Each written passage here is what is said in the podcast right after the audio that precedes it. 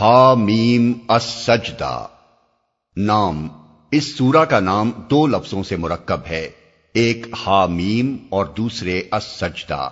مطلب یہ ہے کہ وہ سورہ جس کا آغاز ہا میم سے ہوتا ہے اور جس میں ایک مقام پر آیت سجدہ آئی ہے۔ زمانہ نزول۔ معتبر روایات کی روح سے اس کا زمانہ نزول حضرت حمزہ کے ایمان لانے کے بعد اور حضرت عمر کے ایمان لانے سے پہلے ہے۔ نبی صلی اللہ علیہ وسلم کے قدیم ترین سیرت نگار محمد بن اسحاق نے مشہور تابعی محمد بن کاب القرزی کے حوالے سے یہ قصہ نقل کیا ہے کہ ایک دفعہ قریش کے کچھ سردار مسجد حرام میں محفل جمائے بیٹھے تھے اور مسجد کے ایک دوسرے گوشے میں رسول اللہ صلی اللہ علیہ وسلم تنہا تشریف رکھتے تھے۔ یہ وہ زمانہ تھا جب حضرت حمزہ ایمان لا چکے تھے اور قریش کے لوگ مسلمانوں کی جمعیت میں روز افزوں اضافہ دیکھ دیکھ کر پریشان ہو رہے تھے۔ اس موقع پر اتبا بن ربیہ ابو سفیان کے خسر نے سرداران قریش سے کہا کہ صاحبو، اگر آپ لوگ پسند کریں تو میں جا کر محمد صلی اللہ علیہ وسلم سے بات کروں اور ان کے سامنے چند تجویزیں رکھوں۔ شاید کہ وہ ان میں سے کسی کو مان لیں اور ہم بھی اسے قبول کر لیں اور اس طرح وہ ہماری مخالفت سے باز آ جائیں۔ سب حاضرین نے اس سے اتفاق کیا اور اتبا اٹھ کر نبی صلی اللہ علیہ وسلم کے پاس جا بیٹھا۔ آپ اس کی طرف متوجہ ہوئے تو اس نے کہا، بھتیجے، تم اپنی قوم میں اپنے نصب اور خاندان کے اعتبار سے جو حیثیت رکھتے ہو، وہ تمہیں معلوم ہے۔ مگر تم اپنی قوم پر ایک بڑی مصیبت لے آئے ہو۔ تم نے جماعت میں تفرقہ ڈال دیا ہے۔ ساری قوم کو بے وقوف ٹھہرایا۔ قوم کے دین اور اس کے معبودوں کی برائی کی اور ایسی باتیں کرنے لگے جن کے معنی یہ ہیں کہ ہم سب کے باپ دادا کافر تھے۔ اب ذرا میری بات سنو، میں کچھ تجویزیں تمہارے سامنے رکھتا ہوں، ان پر غور کرو، شاید کہ ان میں سے کسی کو تم قبول کر لو۔ رسول اللہ صلی اللہ علیہ وسلم نے فرمایا، ابو الولید، آپ کہیں، میں سنوں گا۔ اس نے کہا، بھتیجے، یہ کام جو تم نے شروع کیا ہے، اس سے اگر تمہارا مقصد مال حاصل کرنا ہے، تو ہم سب مل کر تم کو اتنا کچھ دیے دیتے ہیں کہ تم ہم میں سب سے زیادہ مالدار ہو جاؤ۔ اگر اس سے اپنی بڑائی چاہتے ہو تو ہم تمہیں اپنا سردار بنائے لیتے ہیں۔ کسی معاملے کا فیصلہ تمہارے بغیر نہ کریں گے۔ اگر بادشاہی چاہتے ہو تو ہم تمہیں اپنا بادشاہ بنا لیتے ہیں۔ اور اگر تم پر کوئی جن آتا ہے جسے تم خود دفاع کرنے پر قادر نہیں ہو تو ہم بہترین اتبا بلواتے ہیں اور اپنے خرچ پر تمہارا علاج کراتے ہیں۔ اتبا یہ باتیں کرتا رہا اور حضور خاموش سنتے رہے۔ پھر آپ نے فرمایا ابو الولید آپ کو جو کچھ کہنا تھا کہہ چکے۔ اس نے کہا ہاں آپ نے فرمایا اچھا اب میری سنو۔ اس کے بعد آپ نے بسم اللہ الرحمن الرحیم پڑھ کر اسی صورت کی تلاوت شروع کی اور اتبا اپنے دونوں ہاتھ پیچھے زمین پر ٹیکے غور سے سنتا رہا۔ آیت سجدہ، آیت اڑتیس پر پہنچ کر آپ نے سجدہ کیا۔ پھر سر اٹھا کر فرمایا، اے ابو الولید میرا جواب آپ نے سن لیا۔ اب آپ جانے اور آپ کا کام۔ اتبا اٹھ کر سردارہ نے قریش کی مجلس کی طرف چلا تو لوگوں نے دور سے اس کو دیکھتے ہی کہا، خدا کی قسم اتبا کا چہرہ بدلا ہوا ہے۔ یہ وہ صورت نہیں ہے جسے لے کر یہ گیا تھا۔ پھر جب وہ آ کر بیٹھا تو لوگوں نے کہا، کیا سن آئے؟ اس نے کہا بخدا میں نے ایسا کلام سنا کہ کبھی اس سے پہلے نہ سنا تھا۔ خدا کی قسم، نہ یہ شیر ہے، نہ سحر ہے، نہ کہانت۔ اے سرداران قریش میری بات مانو اور اس شخص کو اس کے حال پر چھوڑ دو۔ میں سمجھتا ہوں کہ یہ کلام کچھ رنگ لا کر رہے گا۔ فرض کرو اگر عرب اس پر غالب آ گئے تو اپنے بھائی کے خلاف ہاتھ اٹھانے سے تم بچ جاؤ گے اور دوسرے اس سے نمٹ لیں گے۔ لیکن اگر وہ عرب پر غالب آ گیا تو اس کی بادشاہی تمہاری بادشاہی اور اس کی عزت تمہاری عزت ہی ہوگی۔ سرداران قریش اس کی یہ بات سنتے ہی بول اٹھے۔ ولید کے ابا، آخر اس کا جادو تم پر بھی چل گیا۔ اتبا نے کہا، میری جو رائے تھی، وہ میں نے تمہیں بتا دی، اب تمہارا جو جی چاہے کرتے رہو۔ اس قصے کو متعدد دوسرے محدثین نے حضرت جابر بن عبداللہ سے بھی مختلف طریقوں سے نقل کیا ہے، جن میں تھوڑا بہت لفظی اختلاف ہے۔ ان میں سے بعض روایتوں میں یہ بھی آیا ہے کہ جب حضور تلاوت کرتے ہوئے آیت فعن آ رضو فکل انضر تو کم سائقتم مسلا سائقت آدم و سمود اب اگر یہ لوگ منہ موڑتے ہیں، تو ان سے کہہ دو کہ میں تمہیں آد اور سمود کے عذاب جیسے ایک اچانک ٹوٹ پڑنے والے عذاب سے ڈراتا ہوں۔ پر پہنچے تو اتبا نے بے اختیار آپ کے منہ پر ہاتھ رکھ دیا اور کہا، خدا کے لیے اپنی قوم پر رحم کرو۔ بعد میں اس نے سرداران قریش کے سامنے اپنے اس فیل کی وجہ یہ بیان کی کہ آپ لوگ جانتے ہیں محمد کی زبان سے جو بات نکلتی ہے پوری ہو کر رہتی ہے۔ اس لیے میں ڈر گیا کہ کہیں ہم پر عذاب نازل نہ ہو جائے۔ موضوع اور مضمون۔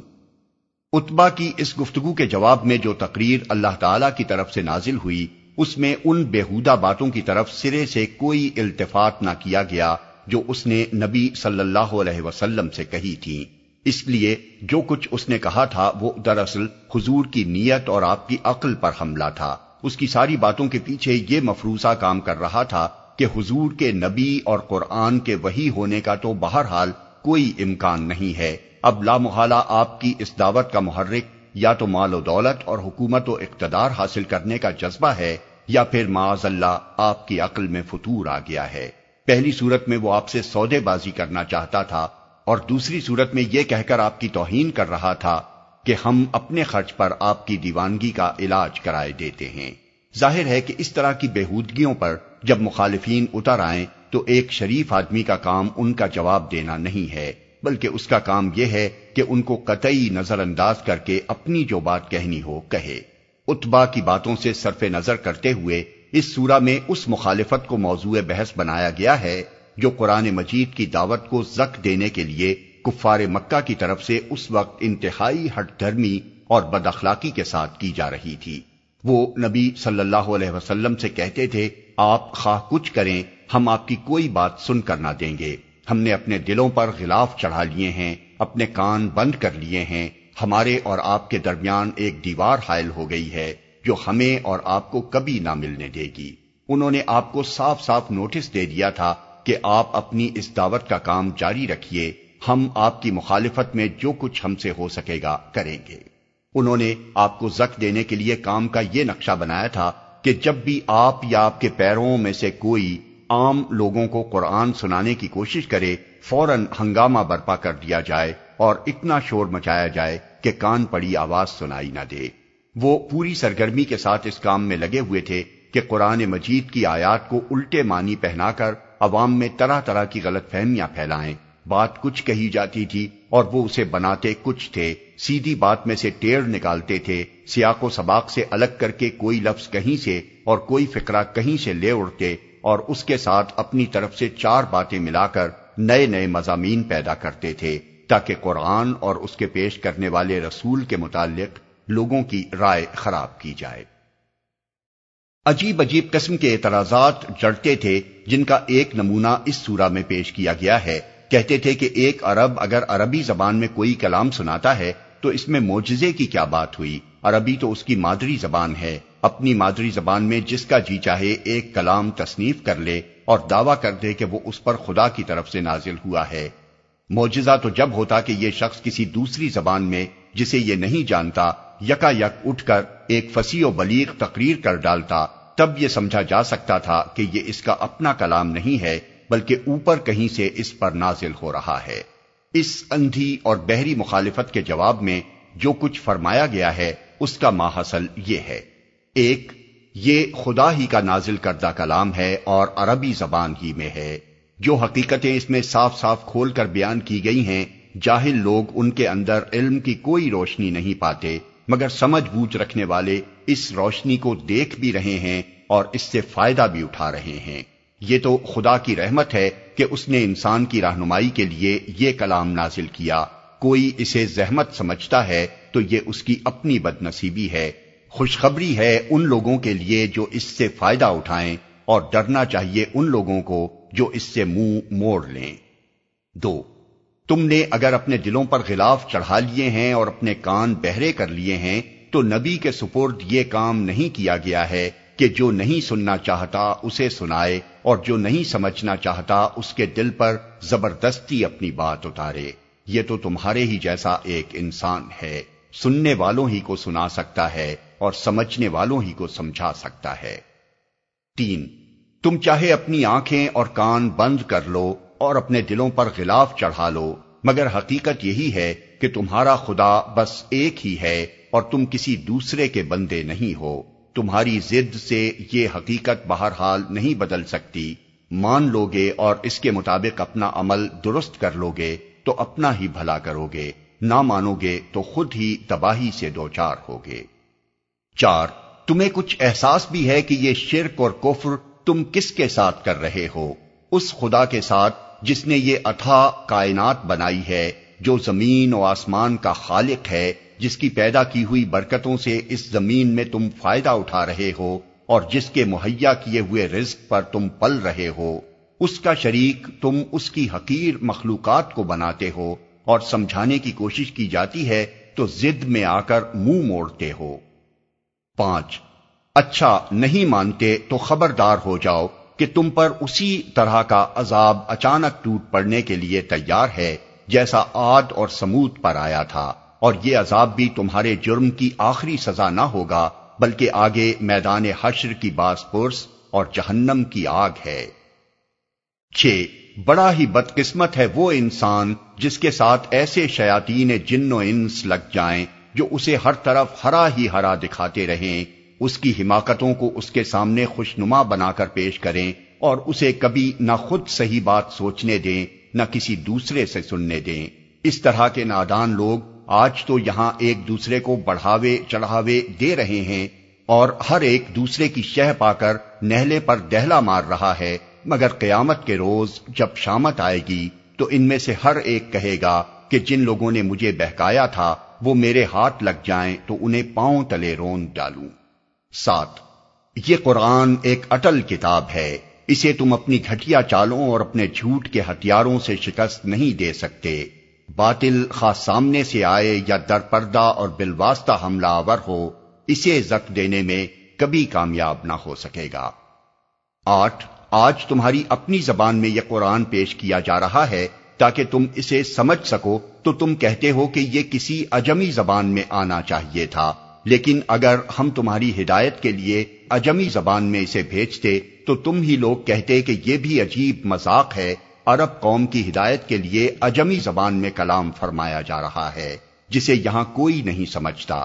اس کے معنی یہ ہے کہ تمہیں دراصل ہدایت مطلوب ہی نہیں ہے، نہ ماننے کے لیے نت نئے بہانے تراش رہے ہو۔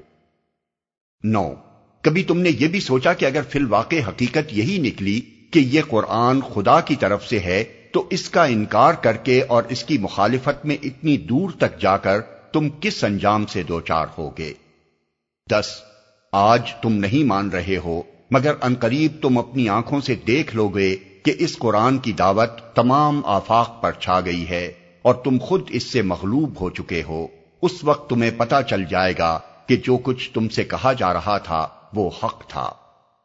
مخالفین کو یہ جوابات دینے کے ساتھ ان مسائل کی طرف بھی توجہ فرمائی گئی ہے جو اس شدید مزاحمت کے ماحول میں اہل ایمان کو اور خود نبی صلی اللہ علیہ وسلم کو درپیش تھے۔ ایمان لانے والوں کے لیے اس وقت تبلیغ کرنا تو درکنار، ایمان کے راستے پر قائم رہنا بھی سخت دشوار ہو رہا تھا اور ہر اس شخص کی جان عذاب میں آ جاتی تھی جس کے متعلق یہ ظاہر ہو جاتا تھا کہ وہ مسلمان ہو گیا ہے۔ دشمنوں کی خوفناک جتھا بندی اور ہر طرف چھائی ہوئی طاقت کے مقابلے میں وہ اپنے آپ کو بالکل بے بس اور بے یار و مددگار محسوس کر رہے تھے۔ اس حالت میں اول تو یہ کہہ کر ان کی ہمت بندھائی گئی کہ تم حقیقت میں بے یار و مددگار نہیں ہو، بلکہ جو شخص بھی ایک دفعہ خدا کو اپنا رب مان کر اس عقیدے اور مسلک پر مضبوطی کے ساتھ جم جاتا ہے، خدا کے فرشتے اس پر نازل ہوتے ہیں اور دنیا سے لے کر آخرت تک اس کا ساتھ دیتے ہیں۔ پھر یہ فرما کر ان کا حوصلہ بڑھایا گیا کہ بہترین ہے وہ انسان جو خود نیک عمل کرے، دوسروں کو خدا کی طرف بلائے اور ڈٹ کر کہے کہ میں مسلمان ہوں۔ نبی صلی اللہ علیہ وسلم کے سامنے اس وقت جو سوال سخت پریشان کن بنا ہوا تھا، وہ یہ تھا کہ جب اس دعوت کی راہ میں ایسے سنگے گراں حائل ہیں، تو ان چٹانوں سے تبلیغ کا راستہ آخر کیسے نکالا جائے؟ اس سوال کا حل آپ کو یہ بتایا گیا کہ یہ نمائشی چٹانیں بظاہر بڑی سخت نظر آتی ہیں، مگر اخلاق ہسنا کا ہتھیار وہ ہتھیار ہے جو انہیں توڑ کر اور پگلا کر رکھ دے گا۔ صبر کے ساتھ اس سے کام لو اور جب کبھی شیطان اشتعال دلا کر کسی دوسرے ہتھیار سے کام لینے پر اکسائے تو خدا سے پناہ مانگو۔